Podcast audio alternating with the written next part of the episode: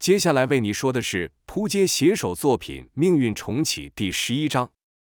面对眼前任人宰割的情况，亚平无力地跪在地上，萨比鲁则是待在他刚发现的黑色铁盒旁，动也不敢动。燕林慢慢地走向罗伯特，罗伯特对他叫道：“站住，不然我就杀了这女孩。”燕林没有停下。罗伯特对燕林的腿开了一枪，燕林跪倒，双手撑着柱，吃力说道：“很好，这下我不欠你了。”接着又走向罗伯特，罗伯特对燕林的另一腿又开了一枪，燕林再度跪倒，脸上全是冷汗，仍想再站起来。罗伯特举起枪，想再给燕林结束他的生命。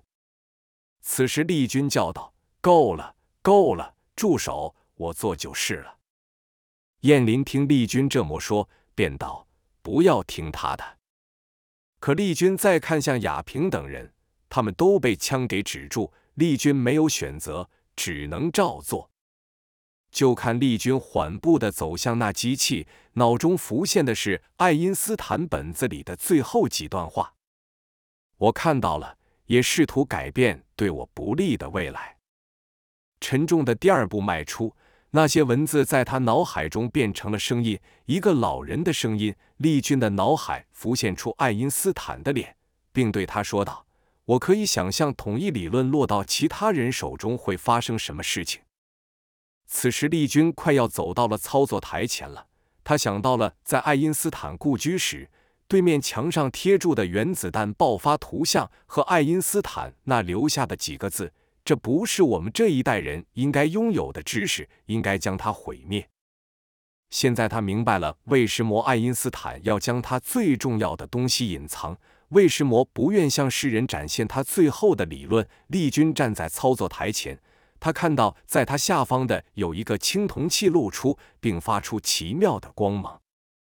这时，他又转身看其他人，亚平跪在地上，无助地望住他。萨比鲁仍旧在那铁盒边不敢动，晨曦是住微笑，示意不用管他。但看到他勉力挤出的微笑，丽君很是心疼。丽君看住操作台的上两个类似开关的装置，用力的推一根拉杆，机器发出了巨大的声音。这神秘的东西开始运转了。就看那原本以为是一体的机器，并开始分开，像齿轮一样愈转愈快。最底层机器开始颜色起了变化，从原本冰冷的铁灰色渐渐变成炙热的橘色到红色，紧接着外围出现了蓝色电圈，像烟圈一样一圈圈的往上移动。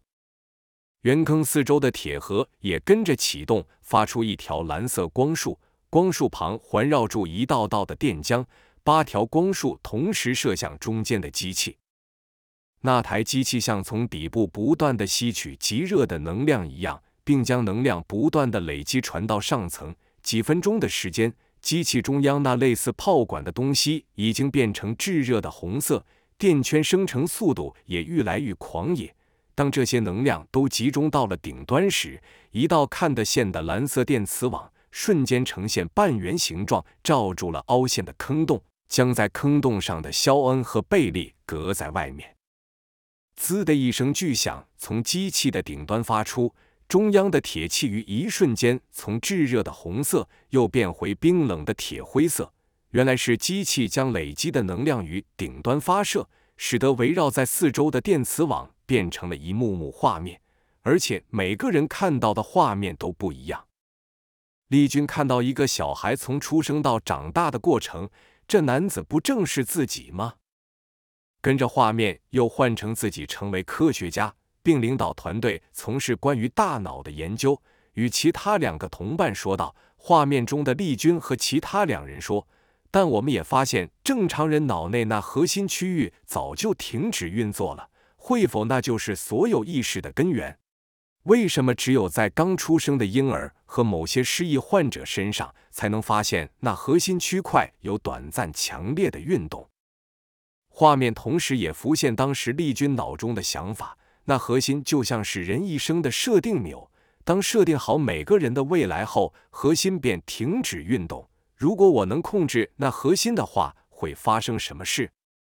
身为一位科学家，那份好奇心是怎么样也压抑不下来了。于是丽君决定以自己去做这未知的实验。这实验存在巨大的风险，实验过后自己会如何也不知道。好在同为科学家的另一半雅萍知道，丽君一旦下定决心要做的事，谁劝都没用，能做的只是替他祈祷，希望实验能够顺利。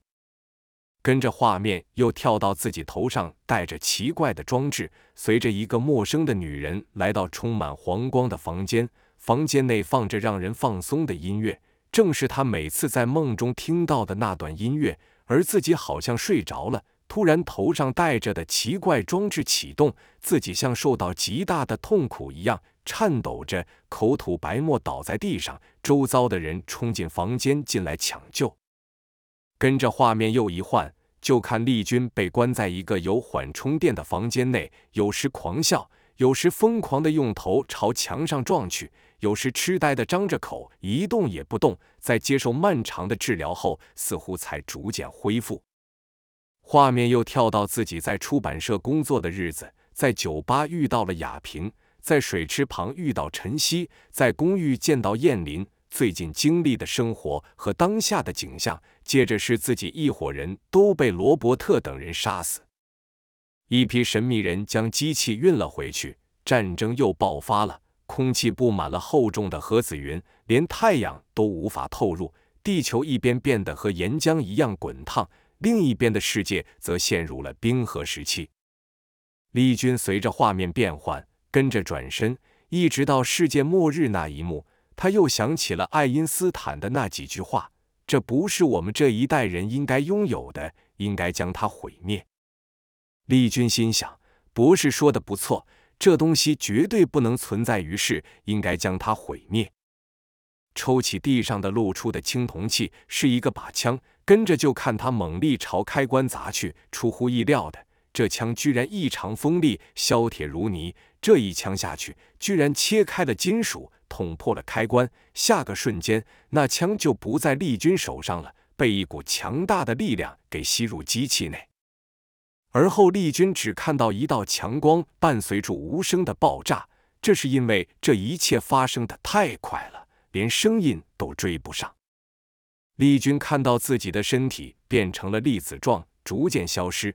他知道这次死定了，但这一切都是他自己的选择。而后，蓝光迸发，射向了四方，电磁网同时间也消失了。奇异的能量以光速击中每一个人。白光过后，丽君看到自己身处于完全不一样的地方，在黑色的椭圆空间内，里面没有地板，在丽君却站在这空间中，环绕着她的是她刚刚看到的每个画面，她一生的剧本，过去、现在和未来发生的事情都在这里。从画面中，他又看到了之前身为科学家的自己，只是这次的画面比之前更为完整。丽君对其他两人说：“你们真的觉得自由意识只是一种错觉吗？在我们有想法前，未来的结果就已经决定了。我们只是一个牵线木偶，照着上帝写好的剧本，在现实的舞台表演着我们的一举一动。每个想法和每次邂逅都是决定好的。”但我们无知的以为自己掌握了人生的选择权。一人道：“我也不愿意接受这种结果，但根据实验，确实是如此。”另一人说：“但也让我们对大脑有更进一步的认识。别忘了，我们可是发现了可能启动大脑休眠区的神秘核心呢。”前一人不以为意的反驳：“而那部位唯一一个功能，就是让我们有自由意识的错觉。”近二年来，丽君带领这个团队探究科学界长久以来的争议：意识到底从何而来？一直以来，人们都认为人体对周围环境变化产生反应的先后顺序是：先由感官接受讯息传达到大脑，由大脑将讯息转变为有意义的资讯后产生想法，最后才让身体行动。也就是说，人们可依照自由意识做选择，决定自己的人生。但丽君等人却发现惊人的事实：整个运作过程其实是反过来的。当环境出现变化，大脑还没产生任何反应前，身体就已经开始行动了。此次的实验就是观察受测者在面对不同颜色乒乓球时做选择的过程。结果显示，身体是已经准备好朝向特定颜色的球行动后，大脑才产生反应，而受测者却都认为是自己先想好要哪种颜色的乒乓球才动手去拿。因此，丽君的团队才会得出未来的结果已经决定了，意识只是一种错觉的看法。他用了一个简单的比喻形容，像游戏一样，角色的剧情早就设定好了。会在什么时候碰上哪些人？经过那些互动，才能继续到下个关卡。电玩内的人物以为是自己在做选择，因为他们无法察觉在荧幕外操纵他们的人，而我们只是在另一个游戏中被设定好的角色。每个人的一生其实早就被一种我们无法察觉的事物决定好了。实验结果显示，正常人脑内百分之九十的部分。已经停止运作，进入休眠状态。但在刚出生的婴儿和少数受创患者的身上，却发现脑中某个区块有短暂的强烈运动。而当此区块启动时，休眠部位也会活动起来。因此，他们将这个区块称为核心区块。他们透过仪器观察孕妇体内的胎儿，发现当婴儿要出生的时候，核心区块会释放强大的电流，扩及至整个大脑。但一出事后便停止活动，而在某些患者身上也发现到核心区块运作的痕迹。患者会发展出以前从没有过能力和完全不同的人格特质，过着另一种人生。这些发现让丽君有个奇怪的念头：他把那核心想象为人一生的设定钮，并大胆猜测，当设定好每个人的未来后，核心就会停止运动。对于那些特殊患者，核心的作用就像电脑的重新设定键，重新设定了他们的人生。如果我能控制核心的话，会发生什么事？木偶有可能剪断控制的丝线，创造属于自己的故事吗？在此次研究中，这念头一直深植于丽君心中。回到家后，将自己的想法与雅萍说，跟着丽君遗憾地说道。可惜我无法询问婴儿和那些患者们，当核心区块启动时，他们有什么感受？或许在这过程中，未来的画面就在脑海中快速闪过。你说有可能吗？亚平听完丽君的话，若有所思地说：“还没发生的未来，早就在脑中设定好了。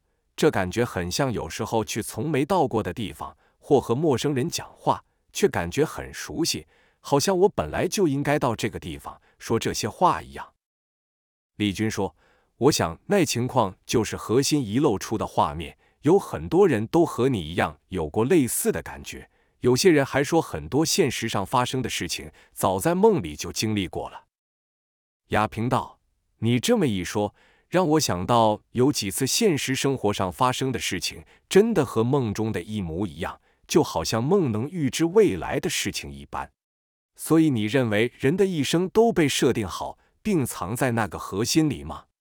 李军说：“我知道这念头很怪异，但不可否认这个可能性在。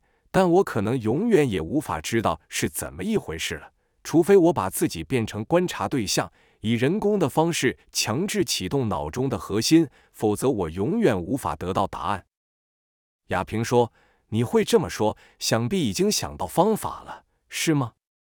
丽君说：“我仔细记录下婴儿和那些特别的患者，发现有一种方法可能模拟出他们发生在他们身上的情形。”雅萍问道：“那是什么方法？”丽君说：“透过深层的催眠，再加上强大的电流刺激，成功的话，有可能会让核心重新运作。”雅萍担心的说：“这样做安全吗？”李军说。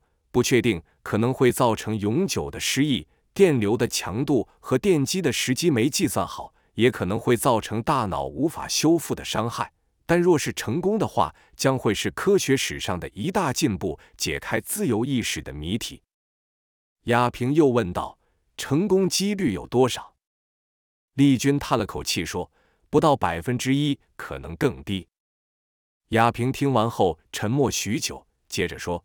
不论你做什么，我永远都会陪着你，因为没有人比我更了解你。为了找到答案，你一定会去尝试，即使再危险，也没人能够阻止你。”丽君说：“你不担心实验失败了，我变成植物人，或是从此忘记你吗？”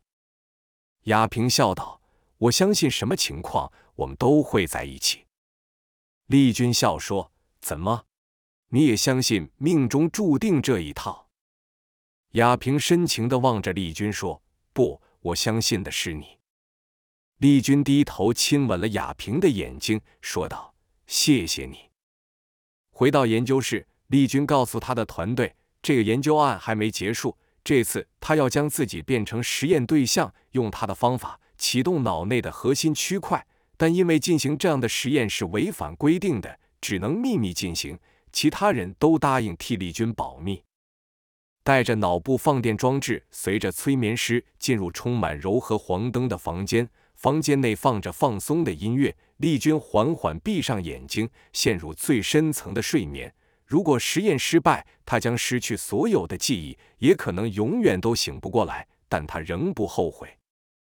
在看完以前的事情后，画面慢慢的出现了一些变化，已经发生过的事情和现在的画面仍然是清晰明亮的，未来的画面则是变得愈来愈模糊，直至消失。与此同时，丽君感觉自己大脑内部也发生了变化，一点点。很细微的，像某种缠住丝线断开了。他有种说不出来的感觉，是解放的感觉。不用任何仪器，科技告诉他，他就能感受到体内的变化。他觉得自己像脱离渔网的、重新获得生命的鱼，像从蜘蛛网内挣脱的蝴蝶，重新飞翔，一直到最后一个未来的画面消失。丽君睁开了眼，他没死，他的身体也没有消失。丽君不解，心想：为什么我还活着？刚刚到底发生了什么事？即使回到了现实，那种解放的感觉还是存在。他想动，但身体完全没有知觉；他想叫，但无法控制任何一处肌肉。就这样，他仰躺在土坑内，过了很久，他才重新恢复了感觉。他感到疼痛，他感到自己正躺在土地上，他可以眨眼。再过一会，他可以稍微动手指。慢慢的，身体疼痛的感觉愈来愈剧烈，痛得他大叫起来，在地上打滚。但他痛得很开心，这让他感觉他还活着。他颤抖地爬向离他最近的雅萍，摇晃着他，叫着他的名字。过了好一会，雅萍才有反应。丽君开心地哭着亲他，说道：“我记起来了，我都记起来了。”亚平缓缓地睁开眼，眼泪流下，说道：“我也是。”亚平也看到了那被封存的记忆。原来，自丽君的实验失败后，亚平便照顾住像疯子，不记得任何事情，也不记得他的丽君。这让亚平感到心力憔悴，精神也变得愈来愈衰弱。到后来，不服用药物，根本无法入睡。再一次照顾完丽君。回城的路上，亚平崩溃了。他在车上大喊、大叫、大哭、大笑，直到车子撞上了路边的大树，才因为惊吓而稍微恢复正常。之后几天，他看住坏掉的丽君，产生一个疯狂的想法：亚平不是医生，他是一名科学家，一个能力不输给丽君的科学家，一个擅长分析数据、从混乱中找出规律的科学家。看住眼前混乱的丽君，亚平心想：将时间用在这上，不但帮不了丽君，自己也会撑不下去。要让丽君恢复，只有一个办法，就是重新启动丽君的核心。他没有完成的事，我来做。于是，亚平和丽君一样，进入充满柔和黄灯的房间，带住丽君设计的装置，重复了实验。只是当亚平醒来时，他几乎忘记了一切，忘记了自己是谁，做什么工作，忘记了周边的人，也忘记了丽君，连个性也变得不同。唯一记得的只有自己的名字。直到现在，他才想找回那失去的记忆。亚平流住泪说道：“我感觉我好像活了两次，好漫长，好累。”丽君紧紧将亚平抱紧，像是再也不要和他分开一样。没过多久。燕林等人也恢复了知觉，虽然身体各处的肌肉仍很疼痛，但已经可以勉强的活动了。一行人吃力的爬出坑洞，看到贝利和肖恩两人躺在地上动也不动。燕林上前确认这二人的生死，就看两人都已经被电焦了，像烤坏的香肠一样死透了。可却没看到罗伯特。机人找了一会，仍然没发现他。却说坑洞内的机械原来真是爱因斯坦留下的，他就是统一理论。爱因斯坦了解到，透过暗元素释放的能量，能在空间中撕开一道裂缝，投射出他一生的剧本和未来世界。之后的费城实验证实了他的想法，暗元素只是其中的一种方式，只要将另一种能量结合电磁力，也可在空间撕裂身处的三维空间进入另一个维度。但费城实验的结果也证实了，一旦穿越到另一个维度，没有人能够正常的回到原本的世界。在看到这可怕的结果后，爱因斯坦便降低了这装置的杀伤力。再次启动后。爱因斯坦就和这装置一起穿越到了其他的维度，没想到爱德华居然在这时候闯入，看到了他无法理解的画面，造成精神错乱。爱因斯坦也意识到这机器还是很可怕，停止了研究，甚至将这装置的其他功能大幅降低。他也曾想过要不要把这装置彻底销毁，但他也不舍得让这一生追求的心血白费，便将它传送到了这里。所幸这只是个半成品，否则利军甚至是这一大片的地区就要灰飞烟灭，彻底消失了。一行人继续往前行，看到一条人造的土梯，众人无力的用手在地上支撑着。但在众人爬上最后一阶后，看到一道土墙，没有路了。丽君无力趴在地上，绝望的伸手碰那土墙面，激动说道：“不可能啊！”这明明是一条出路，不然他们是从哪运来这机器的？不可能啊！丽君双手捶着土墙，土墙开始松动。众人惊讶的说道：“看，土墙松动了！”便都用力的捶那土墙。土墙在丽君和亚平的用力捶打下，那土墙居然破了，从外透进了光。众人更用力的捶打土墙，就看破洞愈来愈大。大到足够让丽君等人钻了出去。出去后，看到自己是在一块高大的土丘上，这里离当时司机放他们下来的地方不远。这时，众人才算是真正的死里逃生，开心的抱在一起。坐在土墙旁，丽君和其他人说道：“发生在自己身上的事情。”同时，紧紧握着亚平的双手，在那椭圆的空间内。他看到的他这一生的剧本和未来画面逐渐消失的情况，众人也说遇到了同样的事情，但有的人只看了过去事情而已，但只有丽君看到了未来会发生的事。丽君说：“从机器被破坏掉开始，我看到的未来就不存在了，我们的人生都已经脱离了设定好的剧本。”叶林说。现在我们真的可以依照自己的意思来塑造未来了。萨比鲁说：“我才不管那个呢，我只觉得能活着出来真好。”众人都不禁一笑。在夕阳的余晖下，众人后方的黄土投射着五人自由的身影。丽君紧紧搂住亚平，在他耳边轻声说道：“现在，我相信命中注定。”